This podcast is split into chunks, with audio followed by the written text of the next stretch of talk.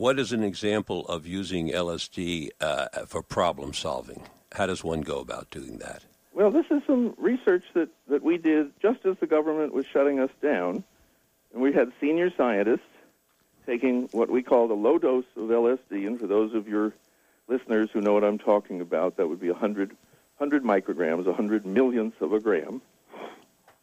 And um, we basically gave them a safe, supportive setting, uh, gave them a couple of hours of kind of free ranging inside their mind, and then asked them at the peak of the experience to work on their own chosen and to them very important technical problem. And I mean very technical.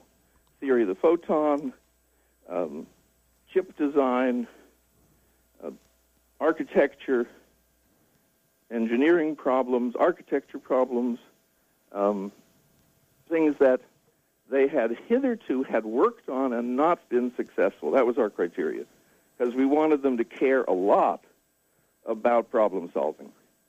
And there's been a lot of a lot of stuff on every possible level about Steve Jobs, and my favorite headline is um, he he took LSD, we got iPhone. Now, what they're really saying is he used it early in his life. He did not necessarily use it during the the later products, but um, what he reported it was one of the most important experiences of his life. And to me, that meant that he did it well, he did it carefully, and that he was looking at the material world as well as his inner world.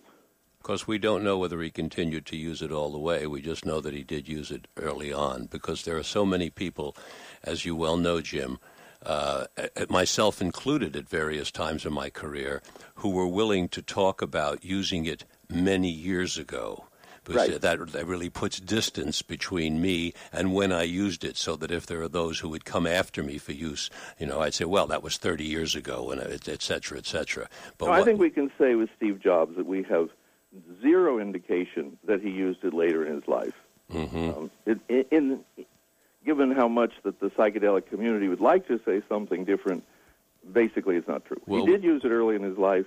It was part of his orientation towards elegance and beauty and you know making things easy for people, but he did not use it and come up with iTab, you know, with, with yeah, iPad with, with the so iPad forth. later on. But we also know, for example, that Carl Sagan's widow revealed that Carl Sagan used LSD, but was afraid to tell. Even a man of his of his great magnitude in the world was afraid to tell the world that he used it in some of his discoveries, which I think speaks volumes about the fear level that has been perpetrated in our country about this. Well, my favorite is Crick, the Nobel Prize winner, who visualized the double helix upon which, you know, vast amounts of our civilization has turned um, under this low dose of LSD and he only told one reporter once, very late in his life, how about it, and then he said, "But don't print this until I'm dead."